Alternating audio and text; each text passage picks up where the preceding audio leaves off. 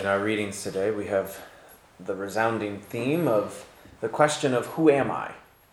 Uh, in, in one of my favorite movies of all time from the year 2001, Zoolander, uh, the main character, the ridiculously good looking male model Derek Zoolander, is having an existential crisis at one point in the beginning of the film, and he leans down to look into a puddle and sees his reflection, and he asks himself, Who am I? And then the puddle reflection answers back, I don't know. It's a very uh, true statement, though, because a lot of people ask that question daily Who am I? Who am I in this world? Who am I supposed to be? And unfortunately, whether their reflection answers back or not, they have to say the same thing I don't know. I don't know who I am.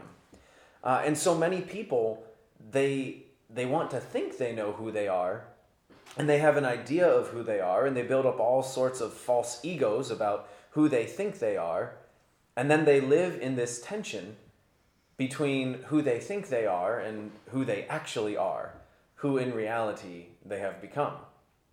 And this causes a lot of mental stress and anxiety for many people as they feel they feel like or maybe they actually are living two different lives. In the first reading, Paul reminds the people that John the Baptist would ask the people a very similar question to the one that Derek Zoolander asks of himself. John asks the people, What do you suppose that I am? I am not he. I am not worthy to unfasten his sandals. John the Baptist has a very true sense of himself, not a negative, but a true sense of himself. He never claims to be the Holy One of Israel. He always points to the one who existed before him and who was coming after him. The very powerful words, I am, contain so much in them.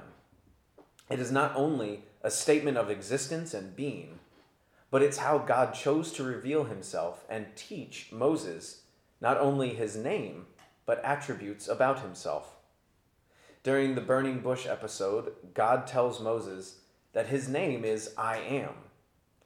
And I'm doing, I'm sorry, his name is I am. And in doing so, he shows that he is an ever present being, ever existing and always the same. There is no changing in God, but he is constant existence in his ever present now. Jesus knows who he is. And as a new deacon, I was always marveled at the times when I got to read the gospel and Jesus would speak, like in today's gospel, that I was actually getting to read the words of Jesus. That I was getting to read the words of the Word in the Word of God. And that has not changed as a priest either. For the last seven to eight months, whenever I read a gospel passage and Jesus uses the phrase, I am, I read into it a burning bush context.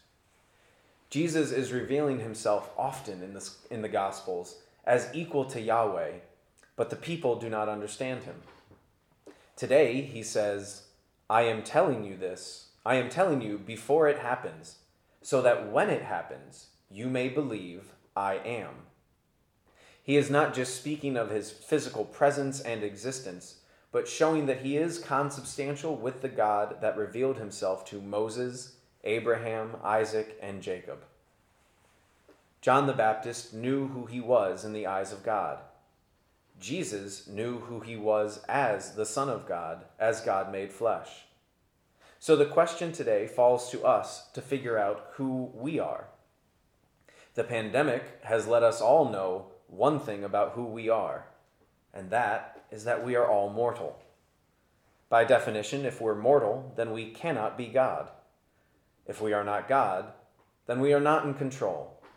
And if we are not in control, we may as well relax a lot more, knowing that everything doesn't depend on us, and rather, we are very dependent on God, whether we want to admit it or not. Having a sober sense of oneself and who we are as we stand before God is the first step in acquiring humility. Therefore, let us recognize ourselves as we truly are as God sees us. And take time to ask God today, Who am I? Who am I in you? And who are you to me?